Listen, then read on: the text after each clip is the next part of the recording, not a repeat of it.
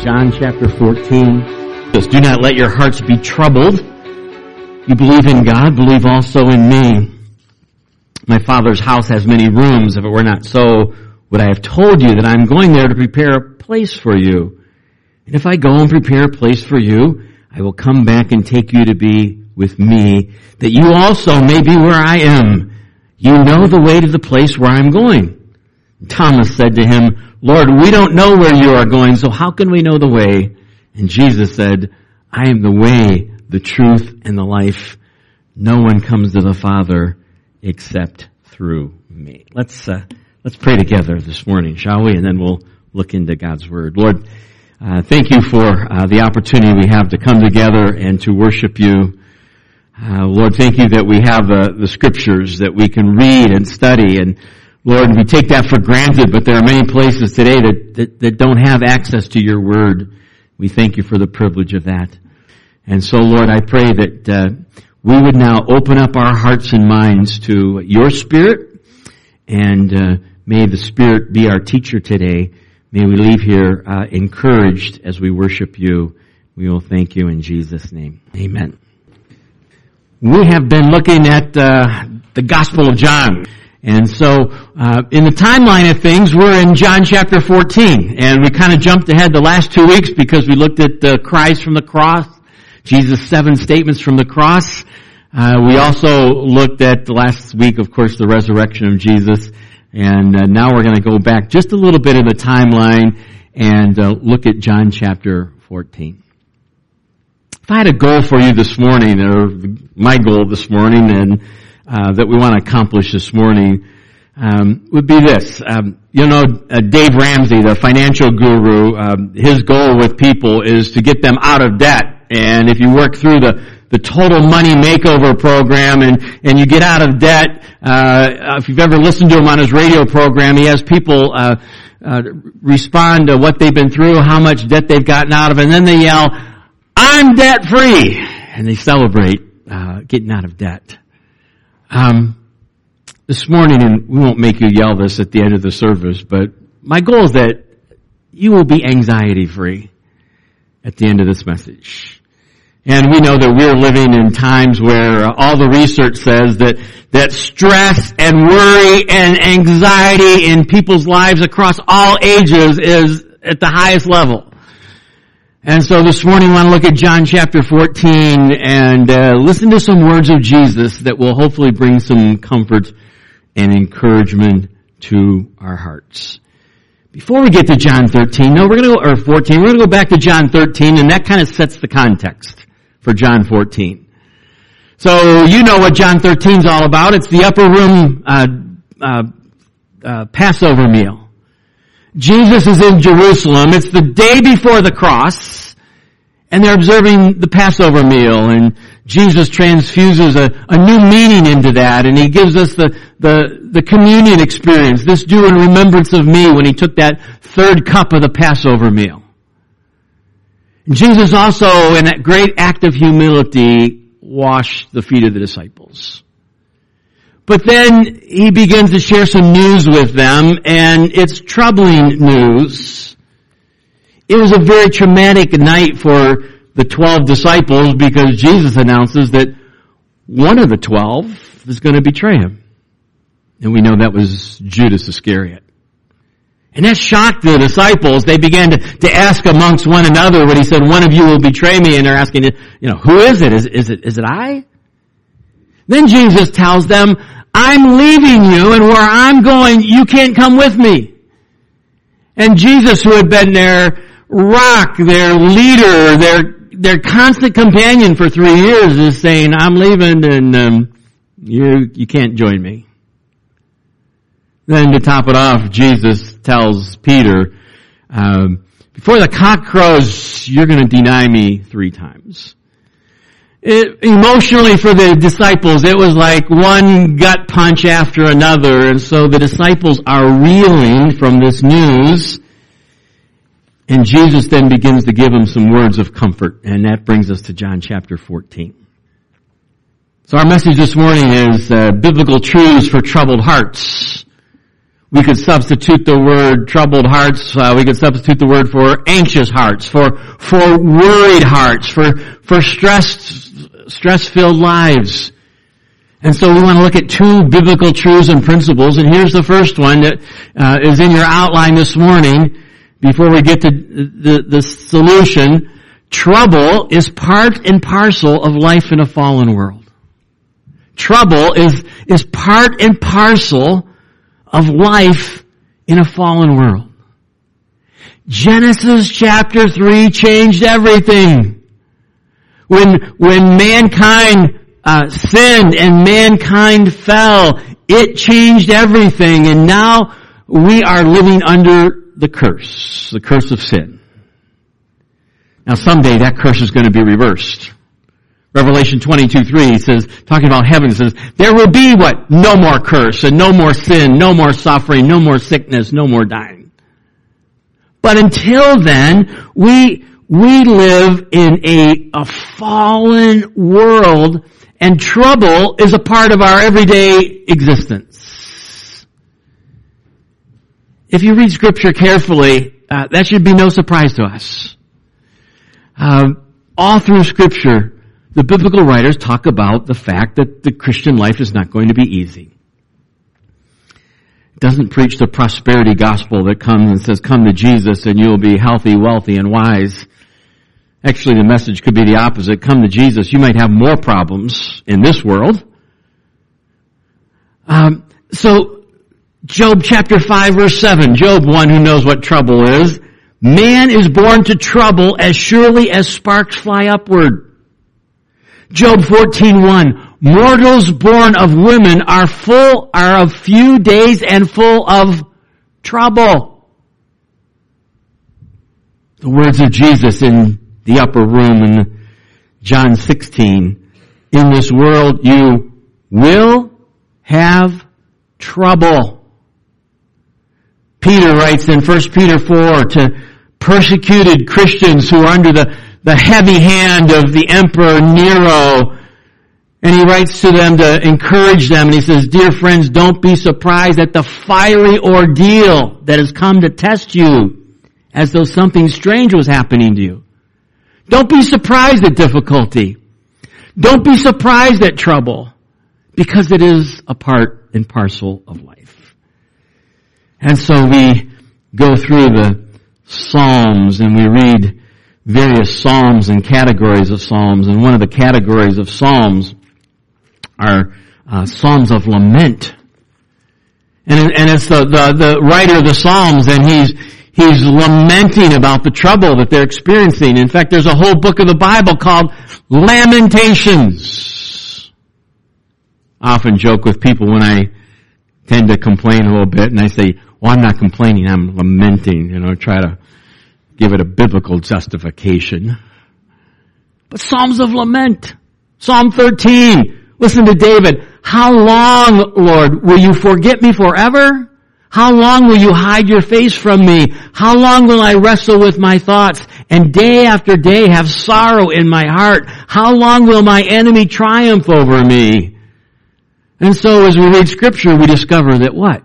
Trouble is to be expected in our lives. It's part and parcel of being a part of the human race. Now Peter tells us that trouble comes in all shapes and sizes. He writes about the manifold trials, the, the multi kinds of trials that, that we experience.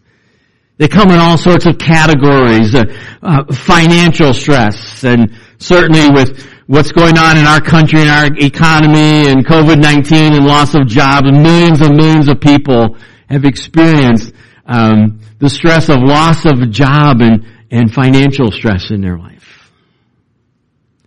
I like the fellow who said, I have enough money to last me the rest of my life as long as I don't live past a week from Thursday. Um, you know, sometimes we experience financial stress and, and that's a, that's a, that's a trial. That's a, that's a trouble in our life. Uh, certainly physical stress. Ecclesiastes 12, when Solomon's writing the conclusion of the book, he says, remember the creator of our youth, of, of our, remember your creator in the days of your youth. Why? before we get old. And life becomes what? Troublesome. And the body begins to break down. There are many kinds of areas of trouble. Uh, family stress. If you have some stress and situations in your family and your extended family, welcome to the club.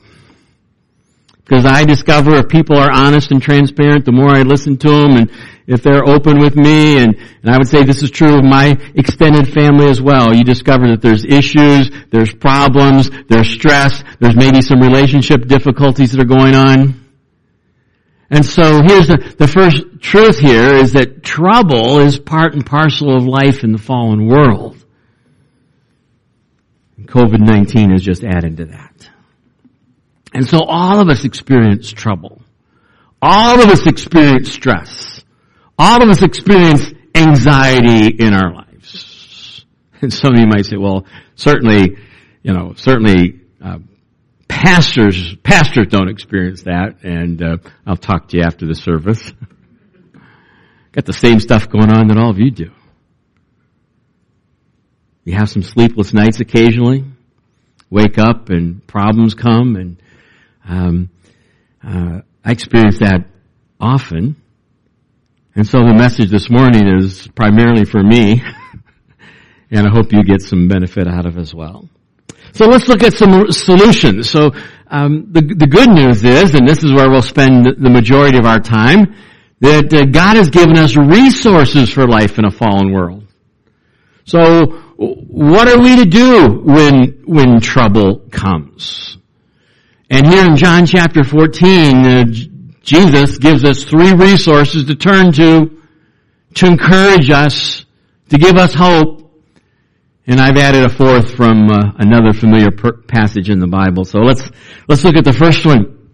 Here's the first resource. It's a person. John 14, 1.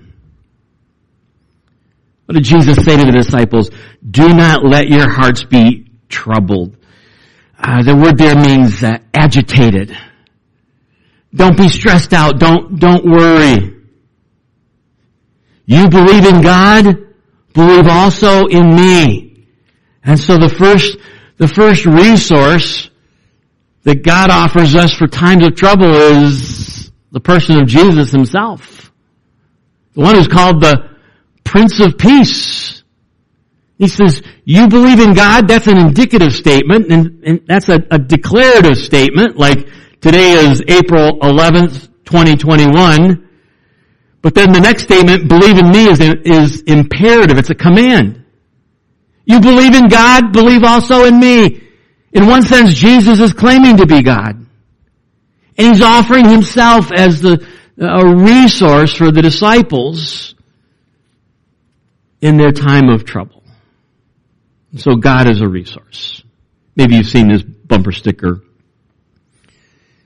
No God, N-O-G-O-D, um, no peace, N-O peace. And then underneath it, no God, K-N-O-W, K-N-O-W peace. As we know God, we can experience the peace that He offers. And so Jesus says, believe in God, believe also in me. It's interesting that the word believe occurs 90 times in the Gospel of John alone. And Jesus is asking us what? To trust Him. We do this all the time in our life, don't we? Get on an airplane and maybe we haven't done that lately because of uh, the world in which we live in, but you get on an airplane and you uh, take your seat and you buckle up your seatbelt, and then um, you are implicitly trusting a pilot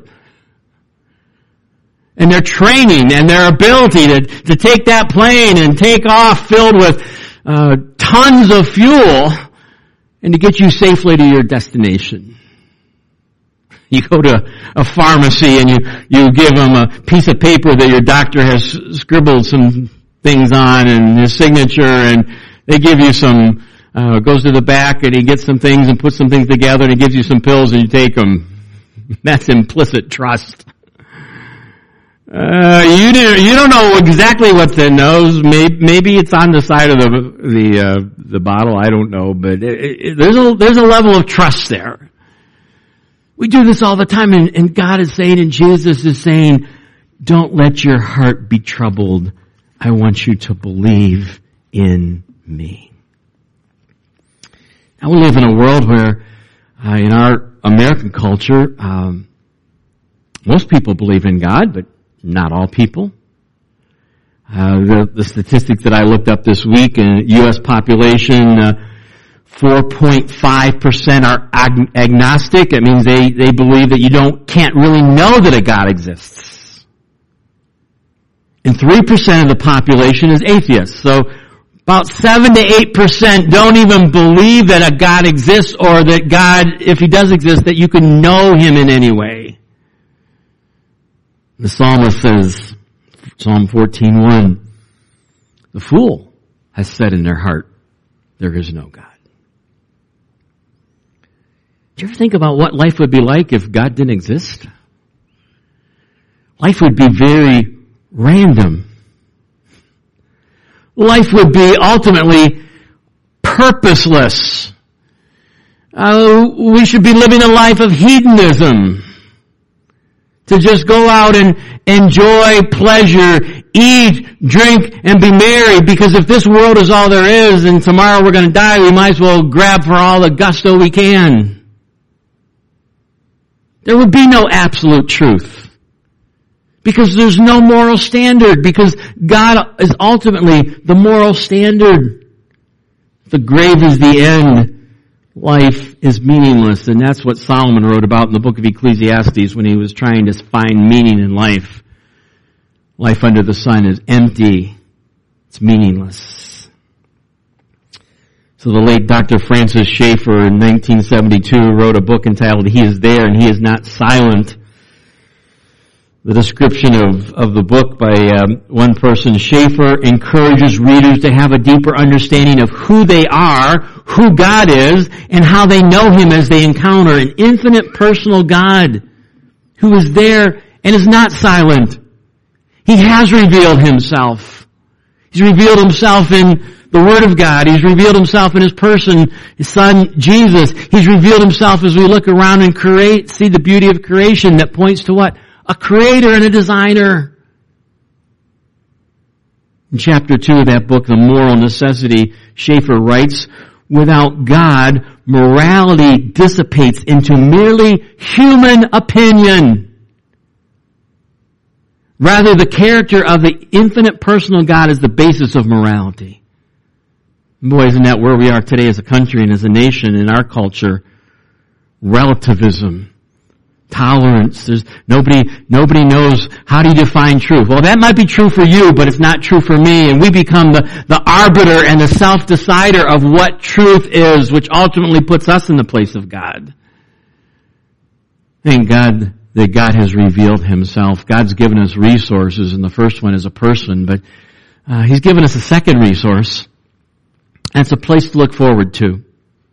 A place to look forward to. verse 2 of John chapter 14. Jesus begins to comfort the hearts of the troubled disciples with these words, My Father's house has many rooms.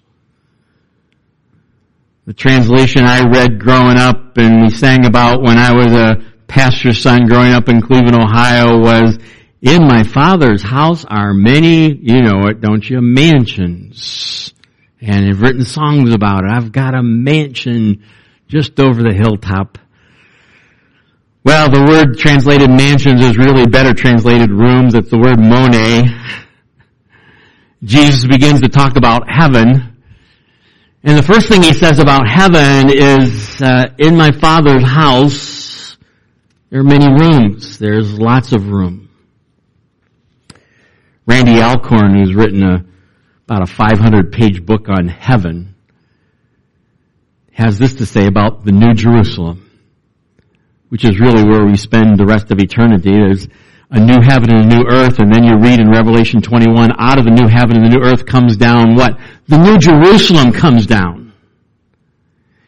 And here's how John uh, describes the New Jerusalem.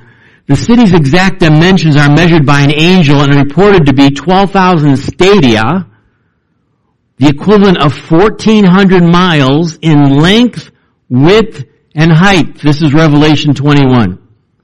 So the New Jerusalem is 1,200 miles wide, 1,200 miles long, and 1,200 miles high, like a cube. Randy Alcorn says a, metropol- a metropolis of this size in the middle of the United States would stretch from Canada to Mexico and from the Appalachian Mountains to the California border. We don't need to worry that heaven will be crowded. The ground level of the city will be merely, nearly 2 million square miles. This is 40 times bigger than England, 15,000 times bigger than London, 10 times as big as France or Germany, and far larger than India. But remember, that's just the ground level. Given the dimensions of a 1400 mile cube, if the city consisted of different levels and if each story were a generous 12 feet high, the city could have 600,000 stories high. If they were on different levels, billions of people could occupy the New Jerusalem with many square miles per person. He goes on to say, if these numbers are figurative, not literal, that is certainly possible. Surely they are meant to convey that the home of God's people will be extremely large and roomy. You'll have lots of room in the New Jerusalem.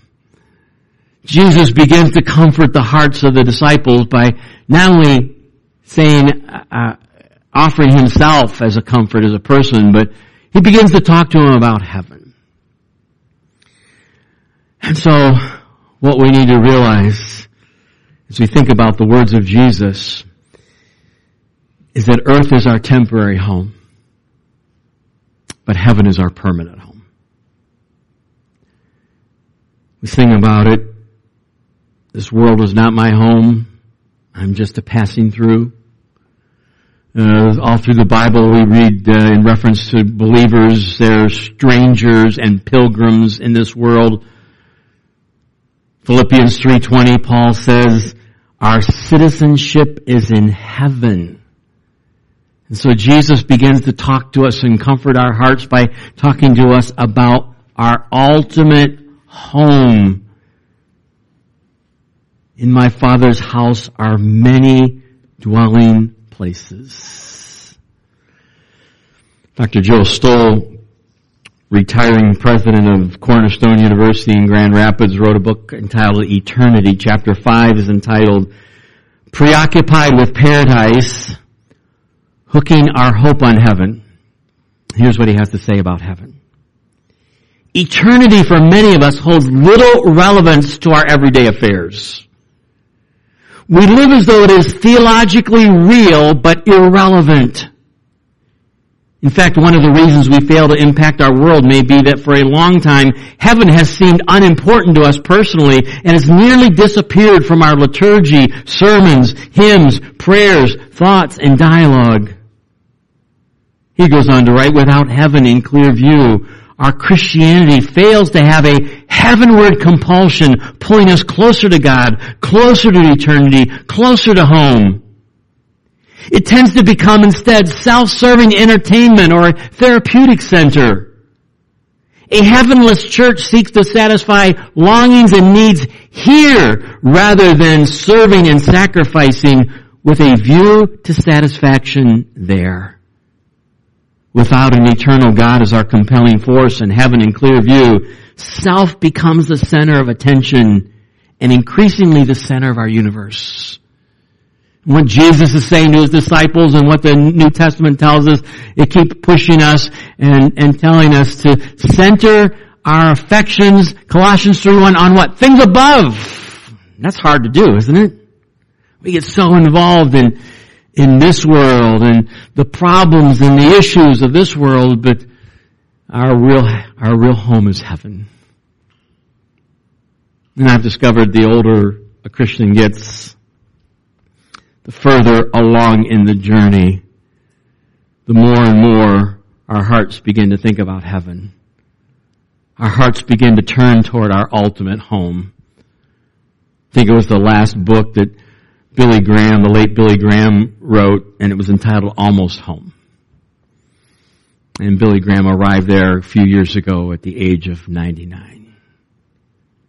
You looking forward to heaven?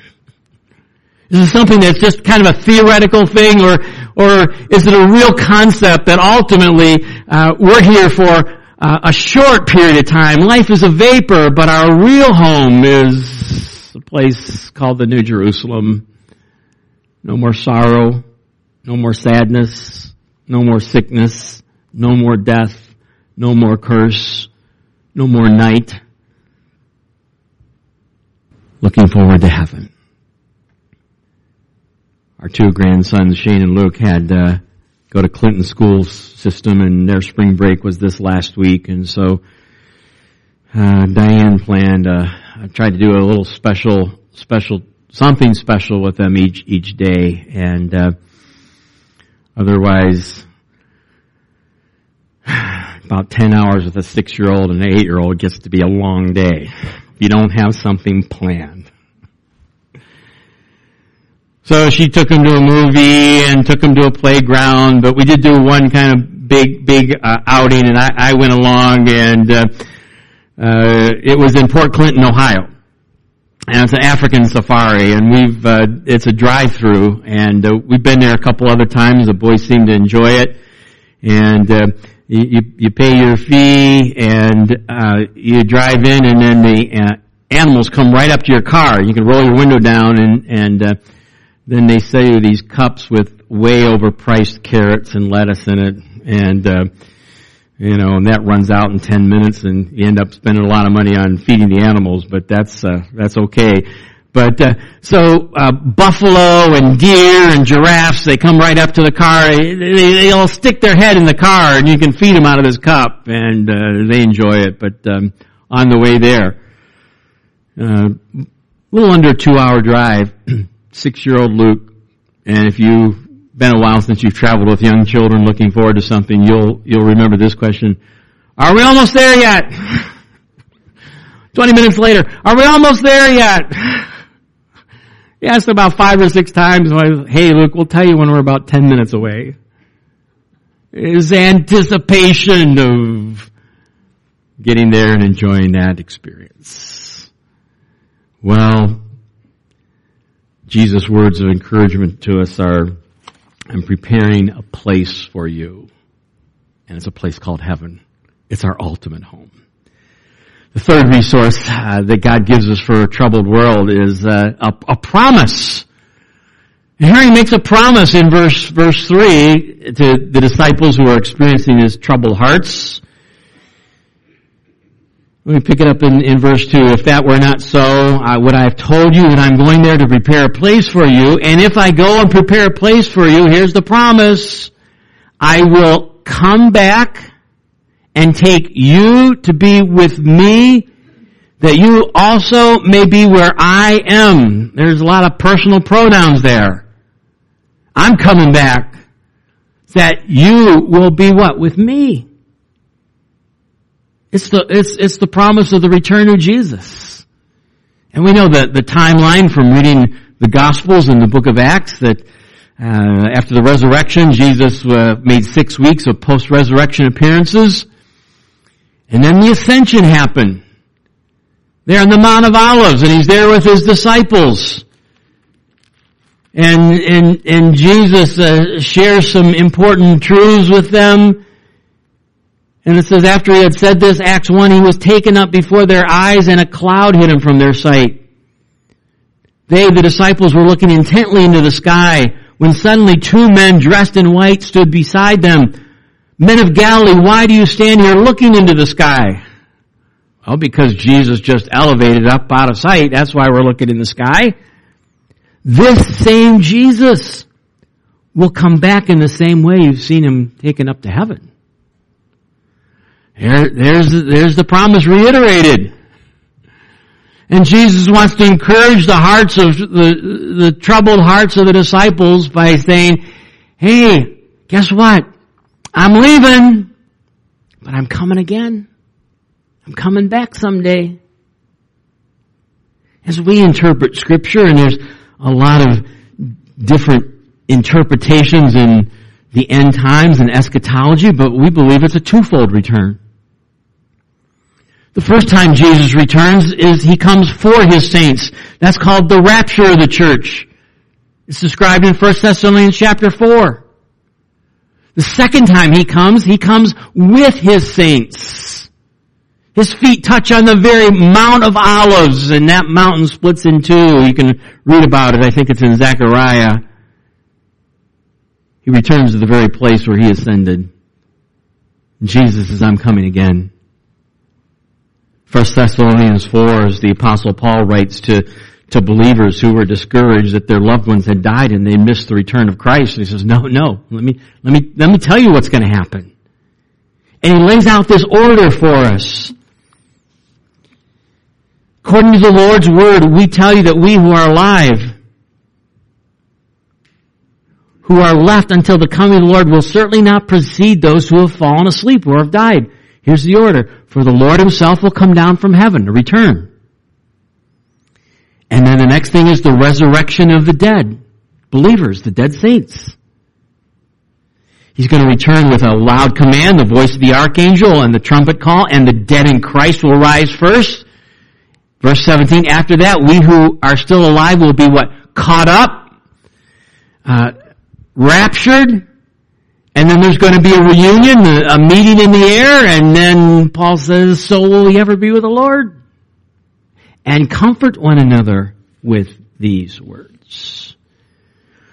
And so Jesus' third word of uh, comfort and, and resource for troubled hearts is the fact that He's coming again. And when you read scripture, you discover there's eight times as many verses about His second coming as there are about His first coming. Jesus is coming again. And that gives us hope and that gives us comfort. And that should give us focus. As Paul writes to the uh, Corinthian believers in 2 Corinthians chapter 4, he says, so we fix our eyes what? Not on what is seen, but what is unseen. What is seen is temporary, but what is unseen is eternal.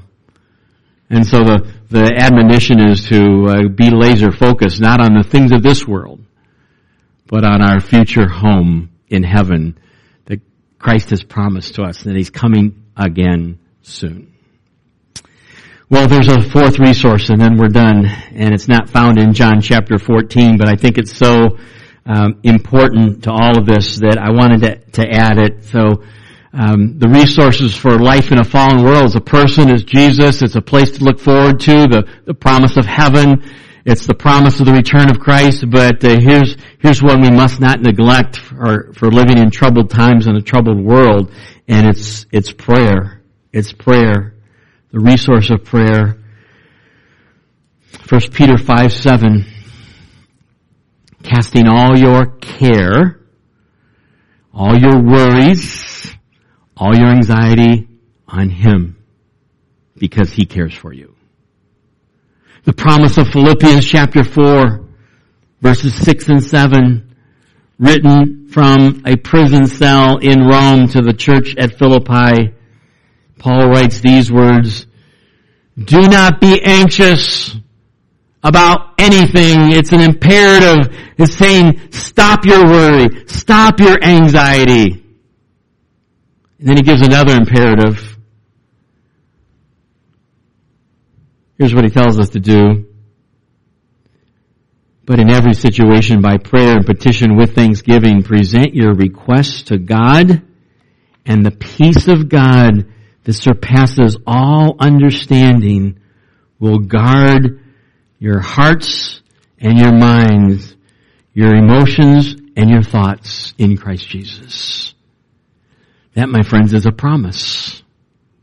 It's a conditional promise. Some promises in the Bible are unconditional. This is a conditional one. You want to experience the peace of God in your life. You want to experience the peace in the, in the midst of the storm, in the midst of trouble. Here's what you need to do. Don't worry about anything, but pray about everything. And the promise that God gives us is that His peace will guard our hearts and emotions in Christ Jesus. Isaiah 26, 3 and 4, the prophet Isaiah writes, You will keep in perfect peace those whose minds are steadfast because they trust in you. Trust in the Lord forever, for the Lord, the Lord himself is the rock eternal. And so, the fourth resource, which is often neglected and often our last resort when trouble comes and it really should be our first response, is that God calls us and asks us to pray. We live in a troubled world. It's part and parcel of human life. But God has not left us without some promises and some resources that will help us in our troubled world. And He promises us the person and character of Jesus Himself. He'll never leave us. He'll never forsake us. He's promised to provide for all of our needs. He reminds us that uh, this world's not our home. That earth is our temporary home. Heaven is our permanent home. He tells us, I'm coming again so that we will be together for all of eternity in a wonderful place called heaven. And then he tells us, don't forget to pray.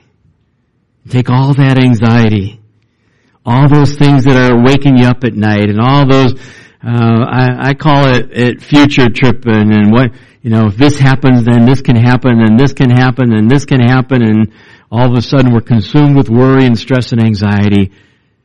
The scripture tells us stop. Pause. Refocus. Pray. Keep your mind and heart fixed on God, and His peace will bring great comfort. Let's do that this morning as we, we pray.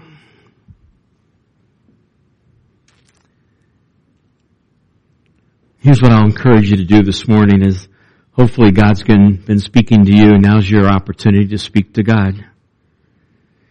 And uh, we're just going to take a moment or two and, and um, pause for some time of silent prayer. And uh, let's put Philippians 4, 6, and 7 into practice and just uh, whatever's whatever's um, on your heart this morning, whatever's on your I, I call it your worry list. Would you just pause a moment and pray and give that to God and allow His peace and His personhood and His promise to come fill your heart and bring you the, the peace of God knowing that our sovereign God is in control of our world. He's in control of our life. Let's pray for just a moment.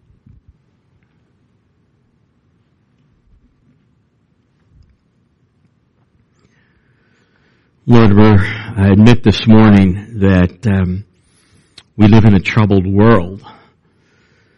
Lord, as we listen to the news, as we listen to what's going on in our world and our culture and our individual lives, Lord, it is so easy to get our focus on our circumstances and to allow worry and anxiety to consume us.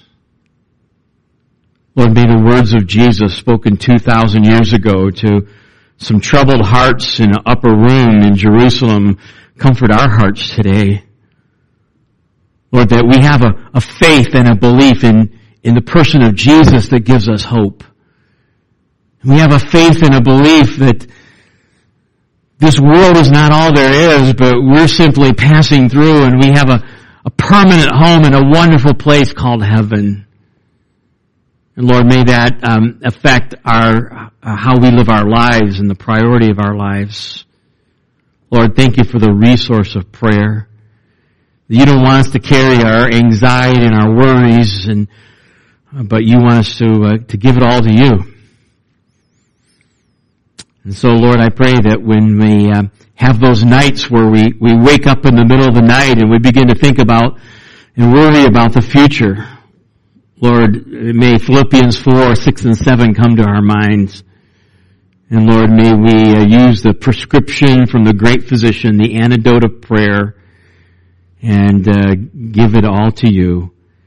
And Lord, we uh, thank you for um, that privilege. Lord, may our hearts be comforted today. May we leave here knowing that our lives and our future are in your providential hands. And we'll thank you and we'll praise you in Jesus' name. Amen.